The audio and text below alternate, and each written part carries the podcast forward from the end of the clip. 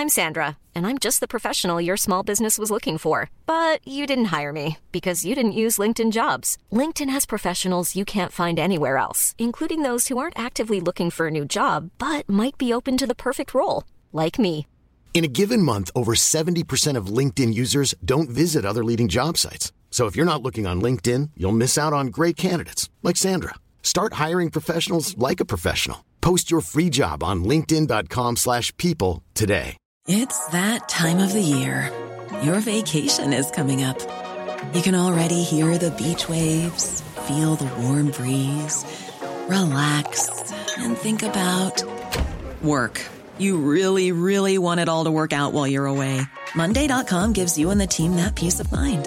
When all work is on one platform and everyone's in sync, things just flow wherever you are. Tap the banner to go to Monday.com. Ryan Reynolds here from Mint Mobile. With the price of just about everything going up during inflation, we thought we'd bring our prices down. So to help us, we brought in a reverse auctioneer, which is apparently a thing.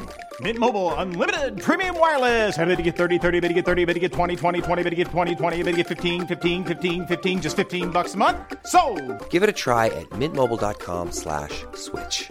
$45 upfront for three months plus taxes and fees. Promo for new customers for limited time. Unlimited more than 40 gigabytes per month. Slows. Full terms at mintmobile.com. Du lytter til en podcast fra TV2.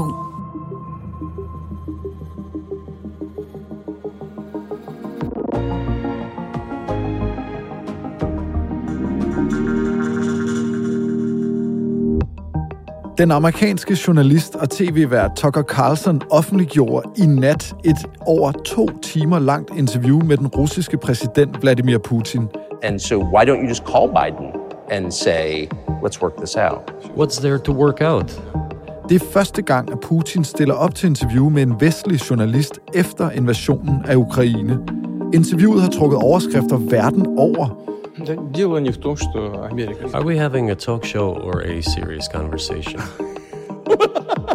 Here's the quote. Men siger Putin overhovedet noget, vi ikke har hørt før? Can you imagine a scenario where you sent Russian troops to Poland? Only in one case, if Poland attacks Russia.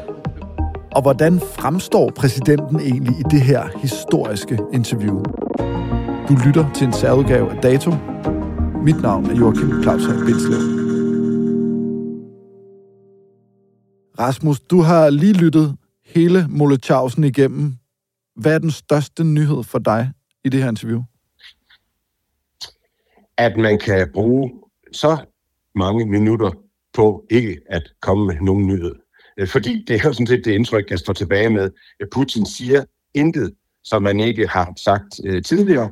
Vi får en øh, lang øh, historietime, øh, og så øh, gentager han en masse ting, som han har sagt, både i øh, taler og ved andre øh, lejligheder. Så øh, en lille bitte nyhed kunne være, at de talte om en amerikansk journalist fra Wall Street Journal, der sad fængslet i øh, Rusland, så Putin han åbnede mulighed for, at man måske kunne finde en løsning for. Det er sådan set det eneste. Kan du give en god grund til, at man skulle sætte sig ned og se det her interview, selvom at du ikke synes, at der er nogen nyheder i det? Jeg synes ikke, der er nogen grund til, at man behøver at se hele interviewet. Men det er interessant bare at se, hvordan øh, Putin han egentlig er som menneske, når han sidder i en interviewsituation. Det er jo sjældent, vi ser det her.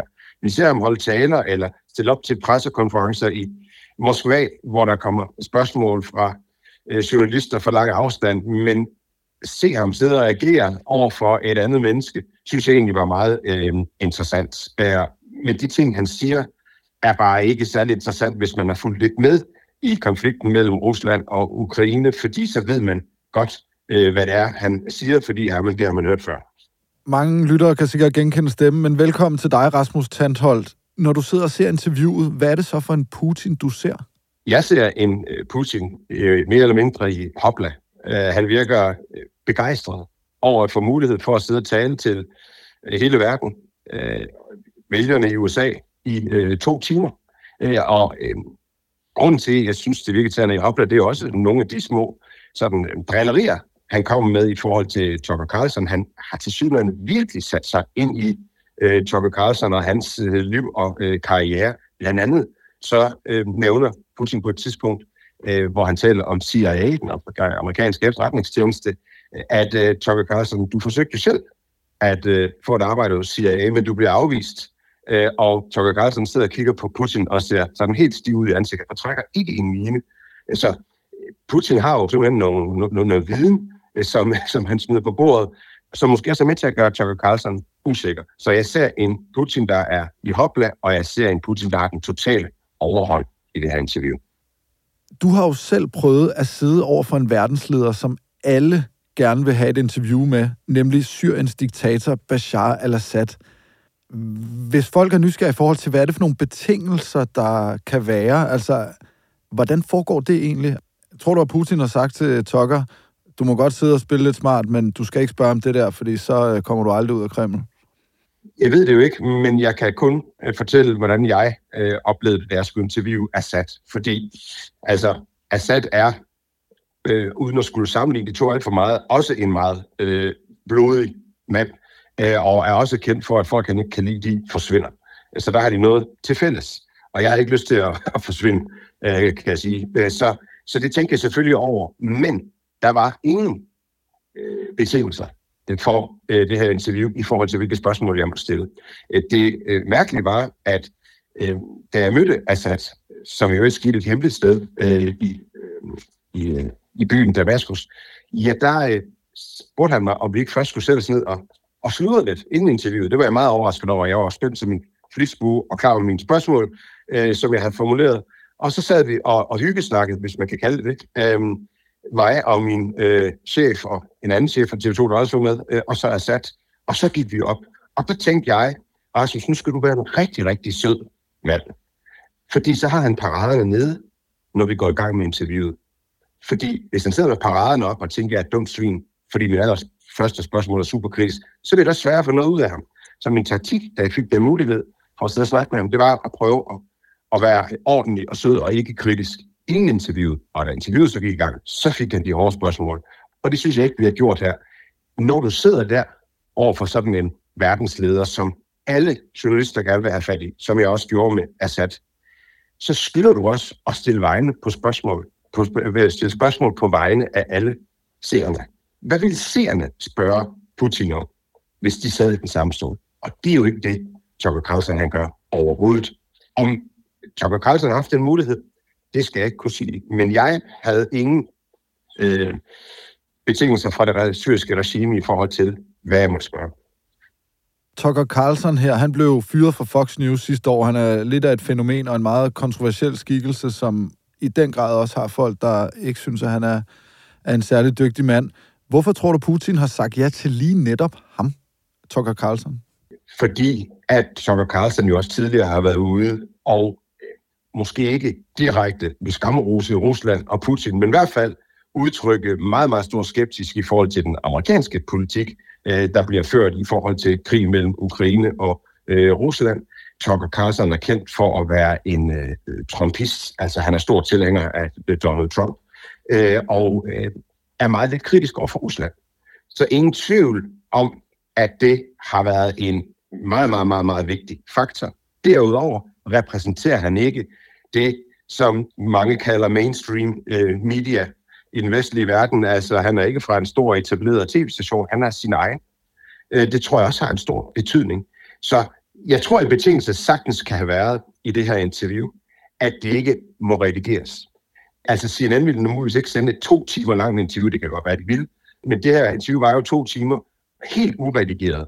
Og hvis man er uddannet journalist, ligesom du og jeg, Joachim, så vil vi nok sidde og tænke, ah, okay, de første 30 minutter, hvor han holder historie, øh, lesson for folk, det, det kan måske godt klippe lidt i.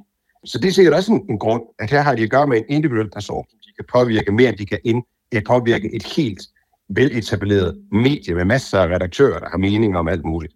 Så det tror jeg. Og så er det selvfølgelig en amerikansk journalist, fordi Putin han godt ved, at dem han taler til her, det er jo ikke russerne.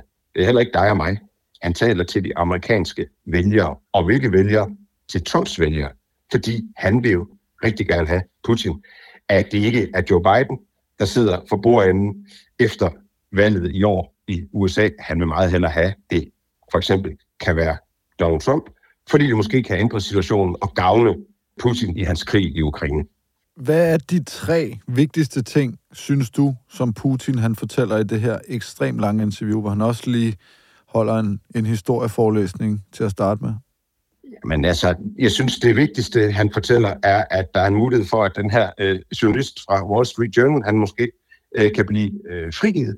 Det er sådan den eneste større nyhed. Så siger han, jamen hvis amerikanerne de bare stopper deres våbenleverancer til Ukraine, jamen så stopper krigen. Øh, det er også vigtigt, at han siger det, øh, men det er ord. Nu har jeg rejst meget i Ukraine, jeg har også rejst meget i Rusland, og øh, jeg har et andet bud på, hvad der sker, hvis at amerikanerne øh, og europæerne stopper deres våbenleverancer til øh, Ukraine, så er det ikke bare våbenleverancerne, der øh, ender. Det gør Ukraine formentlig også, fordi så rykker Rusland altså frem. Øh, men stadigvæk vigtigt, synes jeg, at han, øh, han nævner det, for det er altså det tilbud, han officielt i hvert fald giver øh, til, til USA. Den sidste vigtige ting, og det er jo der, hvor man kan sige, jo, skulle jeg bruge, alligevel bruge nogle øh, minutter af mit bare som tid på at se det her interview, så er det jo fordi, du kommer ind i Putins hoved. Du får et indblik i, hvad det er for en historiefortælling, der gør, at han kan retfærdiggøre over for sig selv, at øh, invadere Ukraine på den blodige måde, det er foregået. Øh, og det er jo et eller andet sted også interessant. Det er vigtigt, at man sidder med sin øh, computer ved siden af og slår nogle ting op, og selv tjekker, kan den også helt passe, at det var sådan, det foregik, når Putin sidder og fortæller. Fordi det er ikke, han er ikke et sandhedsvidne til verdenshistorien, lad mig sige det sådan. Og hvad er det så, sådan, hvis du skal koge det ned, at han retfærdiggør den her krig med? At Ukraine i virkeligheden historisk set, og han starter jo helt tilbage til vikingetiden, historisk set tilhører Rusland er en del af øh, det russiske folk og rige. Og øh, derudover så retfærdiggør han det med det, han har sagt tidligere, at øh, Ukraine er blevet et land, der for at finde dets egen identitet, da det blev stiftet i 1991, øh, kastet sig over øh, nynazismen som identitet. Og det begrunder han jo med, at ukrainere under 2. verdenskrig kæmpede sammen med øh, nazisterne mod Sovjetunionen. Ergo er de nazister. Og det er jo der, det er altid interessant med virkeligheden, fordi det er jo ikke helt forkert, det han siger. Det er rigtigt. Der er ukrainere, der øh, er kæmpet øh, med nazisterne mod Sovjetunionen. Men hvorfor? Fordi de havde en fælles fjende. Fordi at ukrainerne havde oplevet at blive udsultet under Stalin. Øh, millioner var døde i hungersnød. De ville ikke være en del af Sovjetunionen, hvis de kunne undgå det. Derfor, kort fortalt, kæmpede de med nazisterne mod Sovjetunionen. Og øh, den detalje fortæller han for eksempel ikke Putin. Øh, han fortæller historien som om, at det var fordi, de simpelthen bare var højreorienteret over. Men det handlede mere om, at de faktisk var enormt træt af Sovjetunionen, som jo ifølge nogen er det, som Putin gerne vil genskabe. Så øh, de ting har han ikke lige øh, i sin øh, historiefortælling. Så det er vigtigt, når man lytter på det, at man, man, man også lige selv tjekker tingene. Men alt det bruger han til at retfærdiggøre at invadere øh, Ukraine. Og selvfølgelig også den sidste væsentlige ting, som han også nævner, NATO's udvidelse, at Rusland er så trængt, øh, og var så trængt inden krigen, at det simpelthen ikke var andet at gøre. Øh, altså, øh, det, det svarer lidt til, at der er en kæmpe mand, der går lidt til dig i skolegården, og han, du kan se på, om han vil slå dig. Du kan simpelthen se, at han kommer for at smadre løs på dig. Så inden han gør det, så giver du ham en ordentlig en på skallen. Bare for en sikkerheds skyld. Og hvis den røg til en, en dommer i en retssag, så vil dommeren nok sige, det kan godt være, at han ser ud som om, at han øh, vil slå dig og gøre noget rigtig ondt ved det. Men du må altså ikke slå først. Det var dig, der slog. Øhm, og øh, det forholder Putin sig jo heller ikke øh, til den her slags ting. Hvorfor? Fordi Tucker Carlson ikke beder ham om at forholde sig til Putin siger i interviewet, at filmen den knækker i 2014 for ham. Her er der en russisk-venlig præsident i Ukraine, der bliver væltet, og ind kommer en vestligt orienteret præsident. Ifølge Putin er det et kup, der er skyld i det her, og det er USA og CIA, der har orkestreret det her kup. Har han en pointe? Han har en pointe i, at det var ligesom en, øh, en skillelinje øh, i historien. Det var her, at det ligesom skulle besluttes, efter der jo havde været flere øh, uroligheder, også tidligere i øh, Ukraine omkring samme emne, om samme emne, om Ukraine skulle rykke sig endnu mere mod den vestlige verden, eller mod Rusland. Og ingen tvivl om, at han også har en pointe, Putin, i, at der også var øh, russisktalende ukrainer, som følte sig undertrykt af det ukrainske regime. Øh, og øh, på den måde så har Putin jo hele tiden sagt, at jeg gjorde det her for at beskytte det russiske mindretal i Ukraine. Det er derfor, at vi har gjort det her. Øh, så, så på den måde, så bruger han jo de begivenheder dengang øh, til at sige, at jeg var nødt til at gøre det her, øh, fordi de bliver presset, det russiske mindretal og NATO, USA og alle sammen rykker tættere og tættere på vores øh, grænser. Så jeg havde ikke anden mulighed. Og der spørger Tucker Carlson så igen og igen faktisk til hans ros, øh, men hvorfor gjorde det så ikke tidligere? Og der kommer man nogle lange, øh, meget lange svar, øh, Putin, øh, hvorfor han først gjorde det i 2022, øh, invaderede Ukraine. Men det er det, han bruger som forklaring, blandt andet øh, på, at han endte med at invadere Ukraine. Han havde simpelthen ikke andet valg. Der er jo rigtig mange reaktioner på det her interview i dag, Rasmus. Øh, to af dem er for eksempel Belgiens tidligere premierminister Verhofstadt, medlem af Europaparlamentet i dag, der siger, Carlsons interview er det bedste, der nogensinde er sket for Putin. I England siger premierminister Rishi Sunak, at det er totalt latterligt, når Putin påstår, at NATO-ekspansion ligesom var øh, forklaringen på det hele øh, i forhold til, at Rusland blev nødt til at gå ind i Ukraine. Er du enig med Verhofstadt og Rishi Sunak i deres analyse? Nu er jeg jo ikke politiker, jeg er journalist, men jeg vil dog godt sige, at jeg er enig i, at det her det var rigtig godt for Putin. Øh, det er rigtig, rigtig flot af ham øh, at pludselig sidde foran millioner af øh, formentlig republikanske vælgere især, og kunne tale direkte til dem.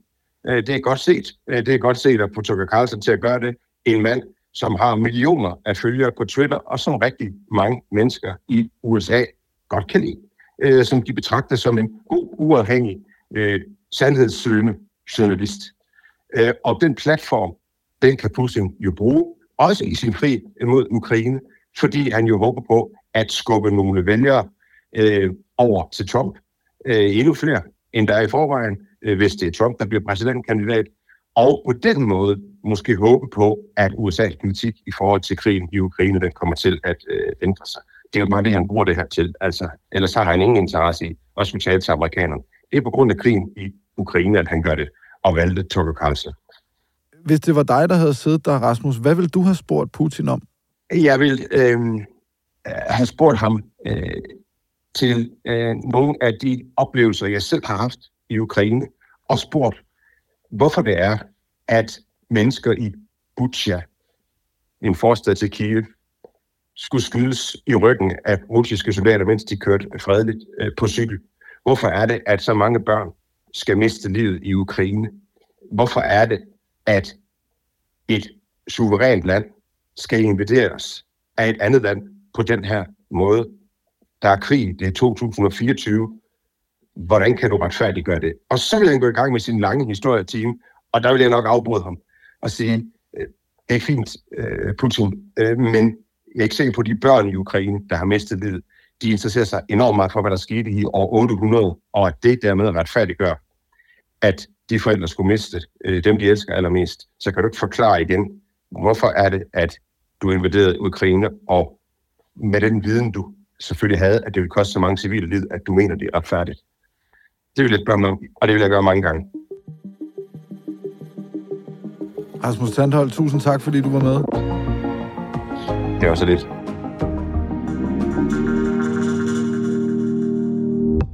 Dagens særudgave af Dato er tilrettelagt af Rikke Romme, Ida Skovskov og Pauli Galskov står for Lyddesign. Redaktør er Astrid Louise Jensen, og jeg hedder Joachim Claushøj Bindslev.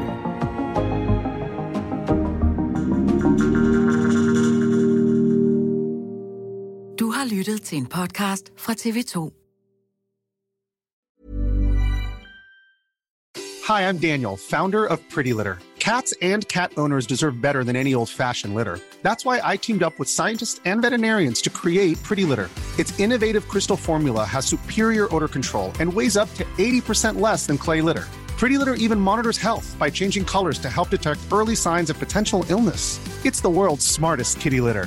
Go to prettylitter.com and use code ACAST for 20% off your first order and a free cat toy. Terms and conditions apply. See site for details.